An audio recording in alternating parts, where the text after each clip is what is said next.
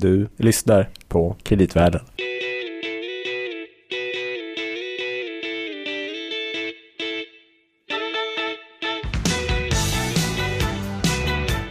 Den här gången är vi kanske sist på bollen, i alla fall med att spela en Bowie-låt i någonting den senaste månaden. Men eh, Vi är i alla fall tillbaka. Det är vi. Kreditvärlden är tillbaka och vi kommer, ni kommer förstå varför vi spelade just den här låten. Kanske inte just varför det var en Bowie-låt, men just den här låten. Lite senare. Eh, Louis? Gabriel, Yes. vi är här. ja, vi är Vi är tillbaka här som för att sagt. stanna. Eh, kreditanalysen på Danske Bank Markets, eh, Louis och Gabriel. Vi har också med oss Roger idag. Hej, Josefsson, Välkommen Roger. tack så mycket. Tillbaka. chefekonom på Danske Bank. Eh, som Louis säger, kreditvärlden är eh, tillbaka. Det har varit lite tyst här över så att säga julen och så. Det är för att vi har jobbat så hårt helt enkelt med eh, den rapport som vi också släppte idag, eller hur Louis? Precis, just precis idag Mm. publicerade vi en ny rapport om den svenska kreditmarknaden 2016. Alltså i, i fredags för er som lyssnar i måndags. Just det. Nu idag på måndag. Mm. Den finns om man vill se utdrag av rapporten på Danske Banks hemsida. Mm. Danske Bank. Danskebank.se play. Exakt, Mm. precis. Och eh, ja, men det är spännande. Mm. Vi pratar ju lite grann om att det kanske är lite svalare sentiment på kreditmarknaden just nu. Mm. Eh, och vi hade ganska stor minskning av volymerna på företagsobligationer i Sverige förra året Just det. jämfört med 14. Och den- Den här trenden som har varit med stadigt ökande och vi tror väl att det kanske kommer bli liksom ett lite eh, dämpat nettoutbud i år också. För företagen har ganska mycket pengar Mm. som det är. Mm. Eh, Man har mycket kassa och, och samtidigt så och man så mängden jättestora behov. Precis. Samtidigt är affärsbankerna eh, expansiva. Exakt. då, om det då är lite dyrare att låna på vår marknad Mm. så kan det då bli att vissa företag väljer istället att gå till, till sin bank och Mm. låna pengar där istället. Och då är det klart då faller volymen lite Ja. på vår marknad. Men det finns en hel del annat spännande också. Ja, till exempel, eh, ja det finns många, vi kan komma tillbaka till det, men en sak till exempel fastighetsbranschen, Mm. lite mer expansiv än andra branscher, så det är just det. ganska intressant. Mm. Men vi pratar ju mycket om att det är en lite svårare miljö. Det är viktigt att vara selektiv när Mm. man investerar. Mm. Och kanske framförallt då att välja bort de Mm. företag som kanske inte klarar sig så bra i den här miljön. Precis. Mm. Och som kanske är exponerade mot typ råvarupriser eller tillväxtmarknader. Just det. Fokusera på sånt som kanske är lite stabilare. Mm. Mm. Jo men exakt. Men eh, ska vi bara försöka sammanfatta lite kort då? Eh, för att ge en känsla för vad vi tror om det kommande året. Och som du säger Louis så är det lite mer utmanande miljö. Och vi tror ju på lite lägre avkastning i år. Kanske inte än förra året men vi har haft de senaste åren i Mm. genomsnitt. Det blir ju kanske av naturliga skäl så eftersom räntan är låg. Mm. Alltså underliggande statsräntan är låg. Mm. Eh, och den här extra kreditpåslaget, eller vad man ska kalla det. Eh, kreditriskpremien är också har gått upp lite grann men Mm. är förhållandevis låg. Så det är klart det liksom begränsar ju hur mycket avkastning man kan få. Ja. Eh, men just att vi kan ha också vissa bolag som kanske kan drabbas av de här, eh, den här tuffare tillväxten vi har nu på världsekonomin. Men det som är bra och som vi också konstaterar i rapporten det är att i Sverige har vi ändå en rätt väl diversifierad marknad mellan olika branscher. Mm. Och vi har ju faktiskt inte så stor exponering bland svenska bolag just mot till exempel oljepriset om man jämför med då Norge och USA. Nej. Och vi var inne på det lite grann i, i förra avslutande avsnittet av kreditvärlden i fjol där vi pratade lite om det här distress ratio, liksom andelen krisande bolag, att den var väldigt hög i, i Norge och Mm. i USA men då att den är ganska låg eh, i Sverige. Så Ja. det är ändå en väldigt positiv sak. Så det är väl uh, huvudpunkterna. Ja, Alltså det är fortsatt lågt investerings, eh, investeringsvilja också. Absolut. från ja. också. Mm. Mm. Exakt. Och viss marginalpress Press, precis. som Mm. man konstaterar. Mm. Men om vi går tillbaka till de här drivkrafterna bakom turbulensen som vi dels har liksom satt accentueras under den senaste månaden, årets första månad. Det är, Mm. Och, och det finns ju såklart massa anekdotiska eh, så anekdotisk statistik och sånt att, att slänga fram på aktiemarknaden om sämsta inledande dagarna och så vidare någonsin och så vidare. Eh, men vi har väl lite sådana också, till exempel svagaste eh, globalt på, i olika kategorier med emissionsvolymer. Alltså det har gjorts Mm. mindre företagsobligationer den här första månaden än vad det brukar göras första månaden. För det brukar vara en sån månad. Så att Mm. man, man sitter lite vid sidlinjen. Speciellt kanske i Europa och Sverige. Ja. Däremot eh, USA till exempel har det ju varit flera väldigt stora Ja. eh, emissioner Mm. från sådana här så kallade investment grade-bolag. Mm. Men det är inte så mycket high yield. Exakt, men drivet av sån här ma verksamhet Ja. Två stora bolag köper, ett stort bolag köper ett annat och sånt. Mm, Mm. Exakt. Men okej, Precis. men den här turbulensen, för att den, man skyller väl mycket på, på, på råvarumarknaden, eller hur? Det är oljan som driver och när oljan eh, Jaha, jag stiger tänkte vi igen. skulle skylla på Roger. Ja, okej. Det, Ja. det brukar vi ju göra. ja. I alla fall inte här. ja, just det, det var här. Ja. Nej, det går ju inte. Nej, ja, du har rätt Gabriel. Ja. Det var råvarupriset.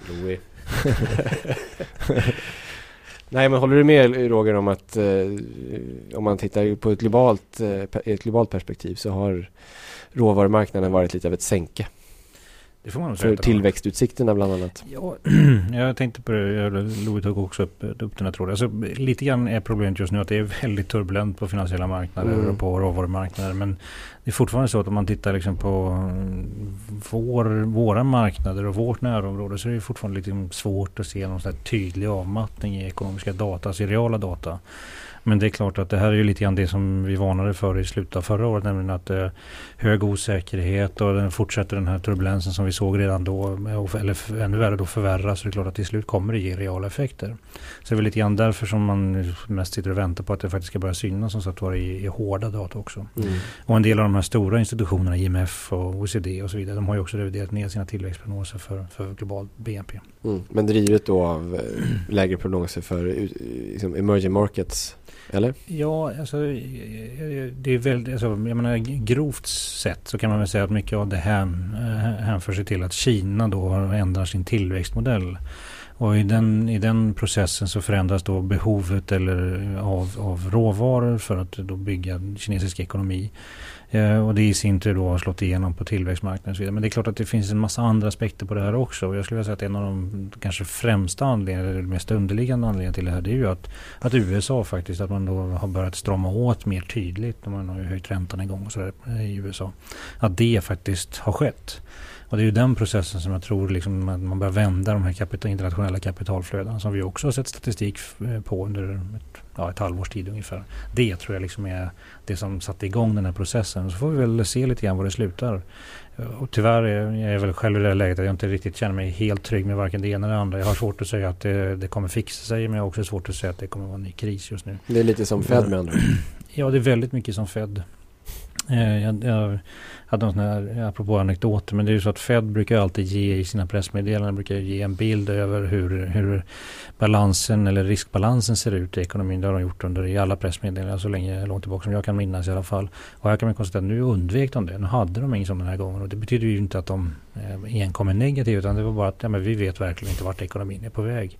Så det var väl en ganska tydlig signal om att det är ja, igen då, rätt så osäkert just nu. Men så att jag tror att det hänföll till att eh, USA ändå börjar strama, har börjat strama åt och sen så vill man då veta eller se vad får det för effekter på Kina och andra tillväxtekonomier. Det är väl det, vi... Det ligger inte i det läget som skulle säga så att nej men den här marknadsoron är överdriven för att det Nej, absolut inte. Jag, jag, jag menar, det här är väl det man har, som jag själv har gått, varit rädd för. Alltså jag vet att jag har väl det där ryktet om, om dysterkvist, apropå skyllat på Roger. Eh, och, och det ligger Ja, någonting i-. Precis, illasinnat dessutom. Nej, men eh, det är mycket av det har ju handlat just om att, att de här, den här processen som sattes igång när man började med QE i USA, Storbritannien etc. Den har liksom lett till, en, till finansiella obalanser och kapitalflöden som nu börjar vända åt andra hållet. Och nu får vi liksom se hur uthålligt är det här och hur kommer det att fungera. Var, eh, jag, jag känner mig genuint osäker på vart, vart det här kommer sluta. Men jag här, har inte allt det här redan varit? För att, pratar man inte också mycket om det här i samband med Feds sådana här kvantitativa lättnader? När man, eh, och att det då skedde stora utflöden av kapital från USA till, eh, till emerging markets till exempel. Eller från dollar så att säga till andra. Ja, alltså det, Och att sen då när man slutade med det för tre år sedan Mm. så, så det var då så att säga.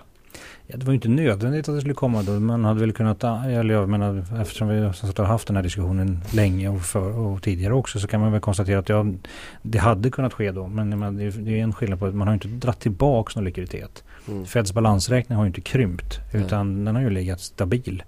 Eh, och vi har ju också sett att kapitalflöden in i emerging markets och in i Kina har ju varit fortsatt stark kan man säga långt in på 2014 i alla fall. Och det var ju först i fjol och framförallt under andra halvåret i fjol som vi började se att kapitalflödena gick åt andra hållet. Mm. Eh, och som sagt det, det finns så många frågetecken. Jag menar, ta Kina som ju, jag tror de flesta ändå ser fortsatt som en tillväxtekonomi. Ett land som har bytesbalansöverskott och ändå verkar det finnas ett uppenbart deprecieringetryck på yuanen. Mm. Eh, så det är väldigt många liksom, variabler som inte riktigt utvecklas eller ja, går ihop. Det, vad kan det bero på då? ja, alltså pessimisten i mig, eh, som ju oftast har överhanden, han, han ser ju framför sig helt enkelt att man har byggt upp en kapitalstruktur och ett kapital och en industri som inte helt enkelt långsiktigt är konkurrenskraftig. Framförallt inte i ett läge när yuanen ändå har stärkts med, jag tror någonstans kring 30 procent sen alltså, krisen menar fram till nu. Typ om man har tagit på sig för mycket skulder eller vad menar du med kapitalstruktur? Ja, kapitalstruktur för mig handlar det mer om att man har byggt upp Eh, realkapital, alltså maskiner och, mm. och, liknande. Och man kan ju väl konstatera... Det klassiska exemplet är väl de här stora städerna som står tomma på olika delar på kinesiska landsbygden. Ja, precis. Alltså de, det, där har vi en del av problemet. Men det är också så att Kina har ju byggt ut eh, enormt kraftigt sin, sin eh, eh, primära industri, alltså stålverk mm. och den typen av, av anläggningar också. Mm. Eh, och, och, från egentligen ingenting. Och det är klart att nu, nu ser man att de börjar lägga ner en del av den här produktionskapaciteten snarast. det är väl just det som man är lite orolig för. För det är klart att man har byggt upp det med hjälp av, delvis i alla fall, av krediter. Mm. Och de krediterna är, är, väl som sagt kanske inte riktigt vad man vill sitta med som investerare idag kreditmarknaden åter i centrum. Alltid i centrum. Det kunde jag väl aldrig ha trott. Men man får alltid rikta sig åt ett nytt håll. Nu måste vi börja lära oss mm. kinesiska också då. Mm, ja, det kan ju bli lite kämpigt förstås. Ja. Men eh, bara innan vi är färdiga med Kina. För att det pratas ju mycket om Kina. Det är inte bara vi som gör det här. Och, och då säger man att det kommer kanske vara turbulent av den här eh, så att säga, anpassningsperioden från tillväxt eller från export till till exempel inhemsk ekonomi och det som du precis pratade om. Men då, då, då blir ofta svaret ja men det kommer inte vara något stort problem för att det finns en stor stark stat med, med stora resurser och eh, tydliga åsikter om vad man vill åstadkomma. Så de kommer helt enkelt hålla den här skutan flytande. Hur känner du inför den åsikten? Alltså, problemet är bara att det har vi ju faktiskt hört några gånger förut. Alltså, nästan varje sydostasiatisk ekonomi som har, har, haft en uppgångsfas har ju också haft någon, någon sån här ledande spelare. Japan hade ju MITI tror jag det hette och även i Sydostasien så fanns det tydliga, eller i övriga Sydostasien fanns det tydliga sådana här inslag och det var också det som ledde in till, till Asienkrisen. Så, och, ja, men det kan ju vara så enkelt som att man bestämmer sig för en valutakurs helt enkelt som, som är allt för lågt värderad för att få igång exportindustrin in och sen vet man inte riktigt när man ska eh, låta valutan flyta, flytta mer fritt. Och det var ju typexempel för just eh, Asienkrisen men också kanske faktiskt för, för Kina just. Mm. Så mm, vet myndigheterna vad de ska göra tror du? Nej, och det är väl det är ytterligare en liksom aspekt av den här krisen och den finansiella oron. Att man faktiskt har nu fått se att eh, de här kinesiska ledarna som man liksom såg som omnipotenta förut kanske inte riktigt har motsvarat förväntningarna. Mm. Utan mm. har liksom misskött den här, den här finansiella oron som, som ju faktiskt uppstod på, först på kinesiska marknader. Och då är det klart att klarar de inte ens av liksom, lite finansiell turbulens så ska de då klara av liksom, att ställa om tillväxtmodell helt och hållet från en export och investeringsledd ekonomi till en mer konsumtionsledd ekonomi. Men skulle, skulle man kunna tänka sig att det kommer att komma något nytt jättestort stimulanspaket i Kina? Att man säger att ja, här måste vi, nu får vi investera ännu mer. Även om det liksom inte verkar så mycket men att bara för att liksom dra ut på. Ska man dra på sig ännu mer skulder då helt enkelt? Ja. Ja, men, alltså, det är klart man kan tänka sig det. Jag, menar, det, det, jag tycker inte man ska utesluta det heller. Jag, det är på samma sätt som jag tycker att det är dumt att utesluta att de någonstans tvingas till att devalvera. Antingen faktiskt genom att de släpper valutan fri och så devalverar den eller deprecierar den själv. Då. Eller så att man de facto devalverar valutan. Men, men det finns en mängd lösningar på det här. Jag brukar säga att det som är ändå någonstans framhåller som positivt, för det är värt att komma ihåg att det finns ändå en del styrketecken även i Kina. De, de är fortfarande till exempel ganska åtstramande finansiella villkor. Eh, reservkraven i bankerna är fortsatt väldigt höga. De har en styrränta som är förhållandevis hög och så vidare. Så det är klart. Och sen så har de ju den här valutareserven som de har börjat talla på eller vad man ska kalla det. Mm. De har ju dragit ner den med ungefär 1000 miljarder dollar på, på ett halvår. Så det är klart Mm. att det, Det låter mycket. Ja, det är det ju. Det är ju väldigt mycket pengar. Och jag måste säga att det här föder ju också in en debatt som jag tycker är oerhört intressant. Fast mer kanske en än så länge akademisk synvinkel. Och det handlar ju om att, ja men, eh, jag såg um, um, Oliver Blanchard som var chefekonom på IMF förut till exempel. Han som nu då, IMF har ju alltid förespråkat fria valuta, valutaflöden och kapitalflöden. Men han börjar nu mena på att ja, men det kanske är så att en centralbank också ska börja styra liksom, eller motverka kapitalflöden åt båda håll med hjälp av steriliserade FX-interventioner och så vidare. Så jag- det, det, är liksom det, här, det här är en debatt som jag tror kommer, vi kommer få leva med länge och den kan säkert få återverkningar inte bara för hur det ser ut på världsekonomin utan kanske till, till exempel om hur Riksbanken ska bete sig i framtiden. Vi rör oss mot en mer sluten värld kanske på flera sätt.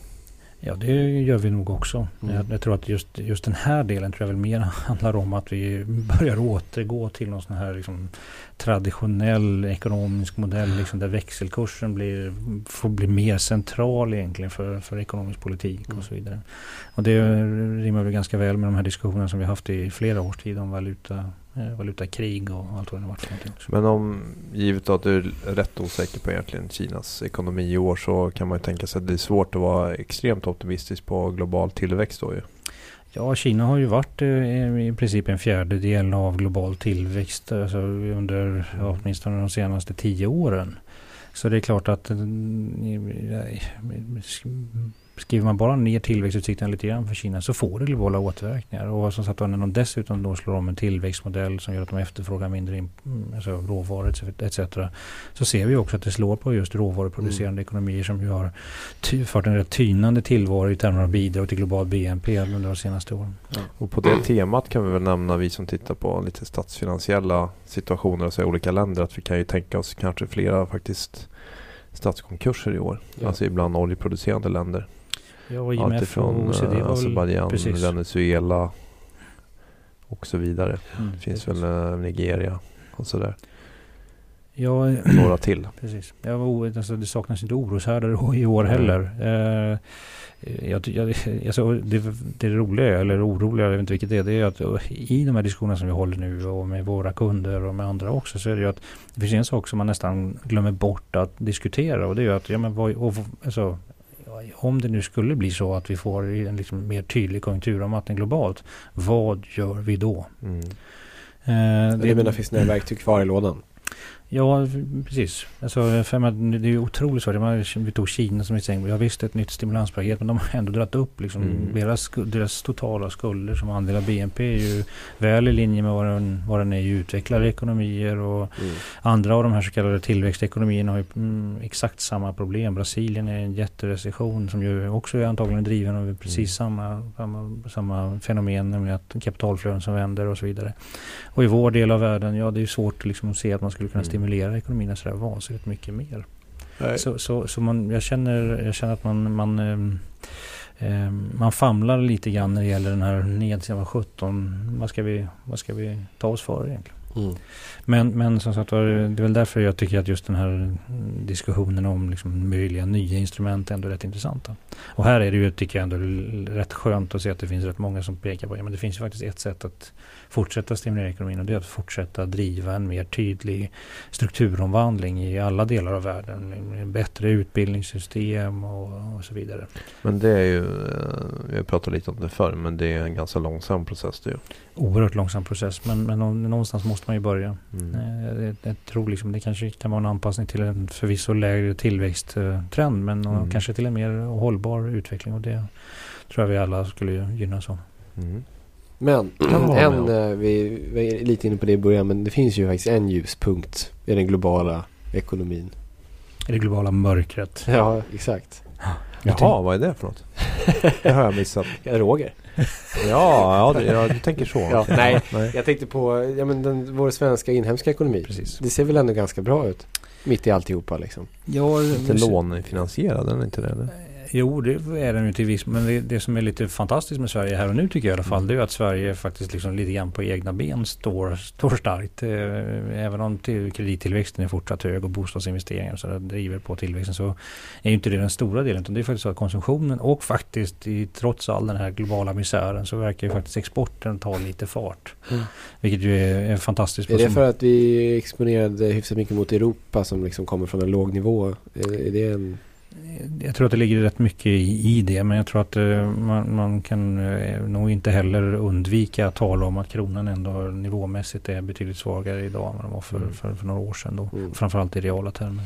Och det är det som tror jag framförallt som gör att man kan uh, att kronan eller att, att svensk exportindustri ser lite piggare ut idag. En liten valutaboost. Men borde inte den klinga av då också? Då, eller? Jo, det, det är därför det är så viktigt ändå för, för Sverige tycker jag att vi fortsätter att liksom förbättra vår, vår export exportindustri och se till att den går bra. Vi har ju haft ett par år där man liksom har diskuterat att ja, men vi ska ju inte hålla på med sånt längre. Det tycker jag är kvalificerat skitsnack. För det är klart att vi måste ha en hög, högförädlad exportsektor.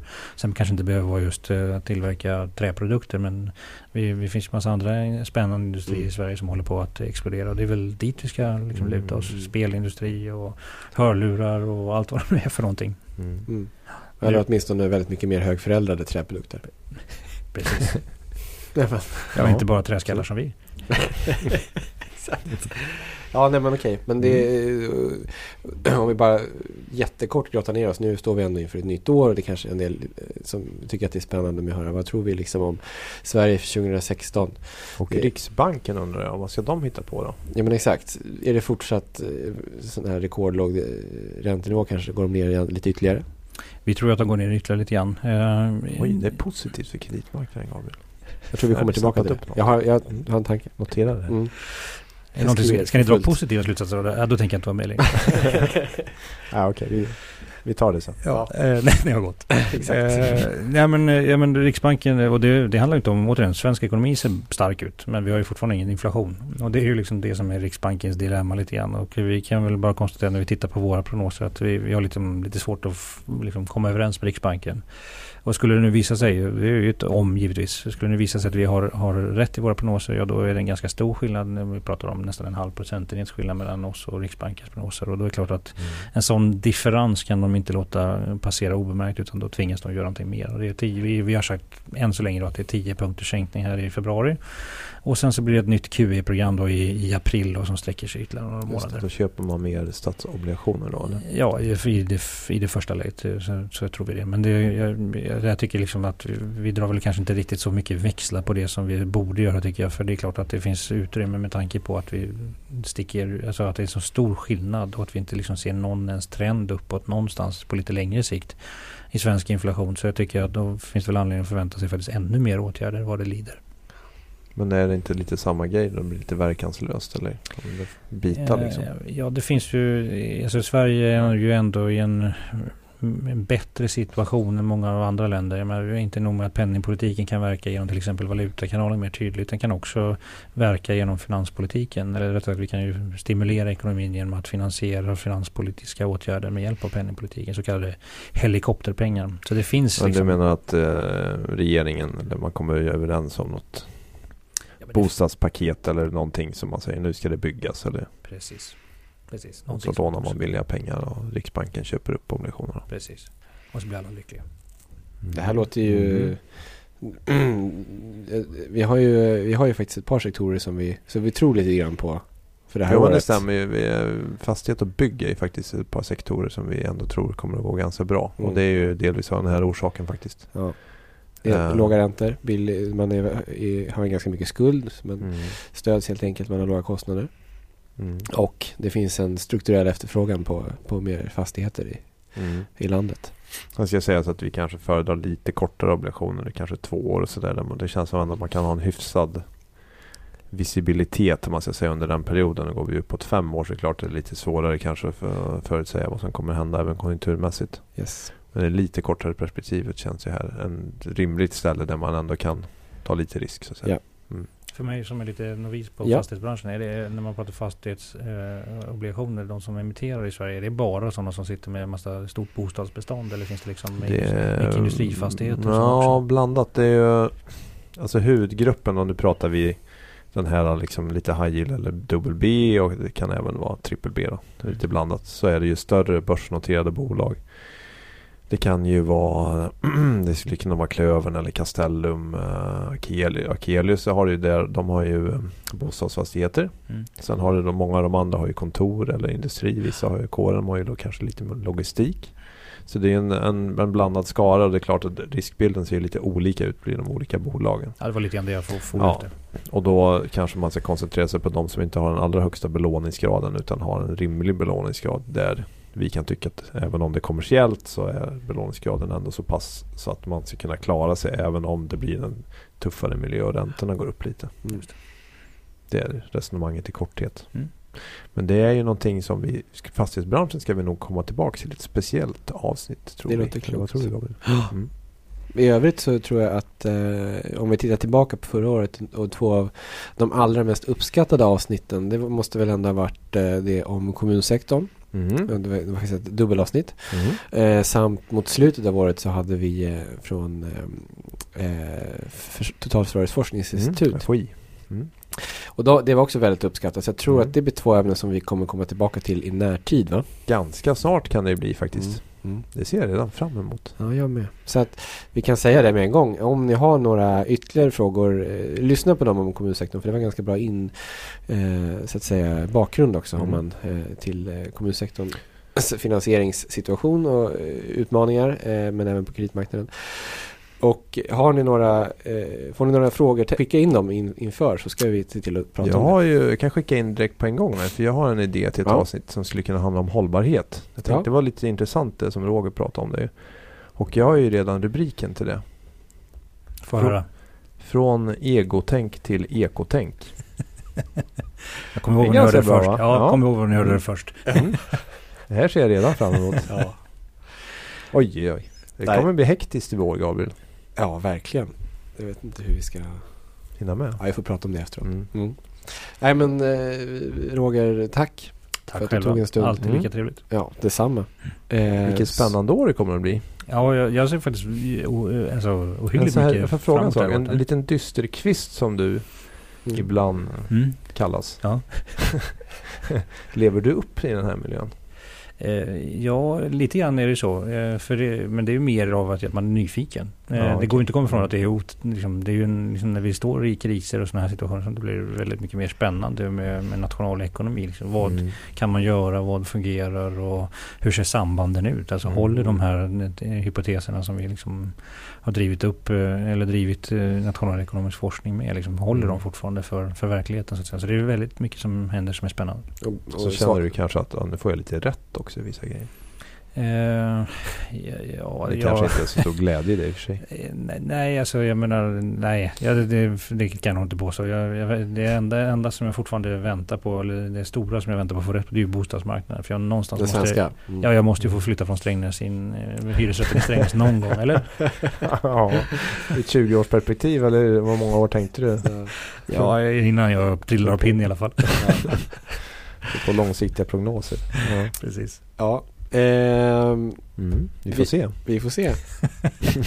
Okej, Om det inte, blir inte i år heller man då. Vi återkommer- om förhoppningsvis blir- 20 år och ser var du bor. Precis. Ja. Förhoppningsvis blir det inte 2016 med tanke på vår rekommendation just Annars tycker jag att. Strängnäs är ganska trevligt. Jättefint. Ja. Mm. Det ska, ska verkligen sägas. Du har inget emot Strängnäs? Absolut inte, men jag har väldigt mycket emot tågresorna. Ja, okej. Jag Men om Ja, inte det vi får det måste- här paketet då med, med infrastruktur. Infrastruktursatsningen. Om Precis. ni undrar mer om to- strä- pendling från Strängnäs till från Strängnäs och vad det kan medföra så finns eh, Roger på Twitter med r-josefsson. At, r yes. Mm. Jag skriver väldigt lite om pendlandet just där i och för sig. Just det, man kan, fråga, man kan ställa frågor. Ja, självklart. Ja, eh, och jag och Louie finns under eh, ett kreditvärden som alltid. Just det. Mm. Skriv till oss där. Eh, och eh, bra, så hörs vi igen alla kära lyssnare och du och jag också Louie snart. Det gör vi. Mm. Tack för idag. Tack, tack. hej. hej. Hej. Hej.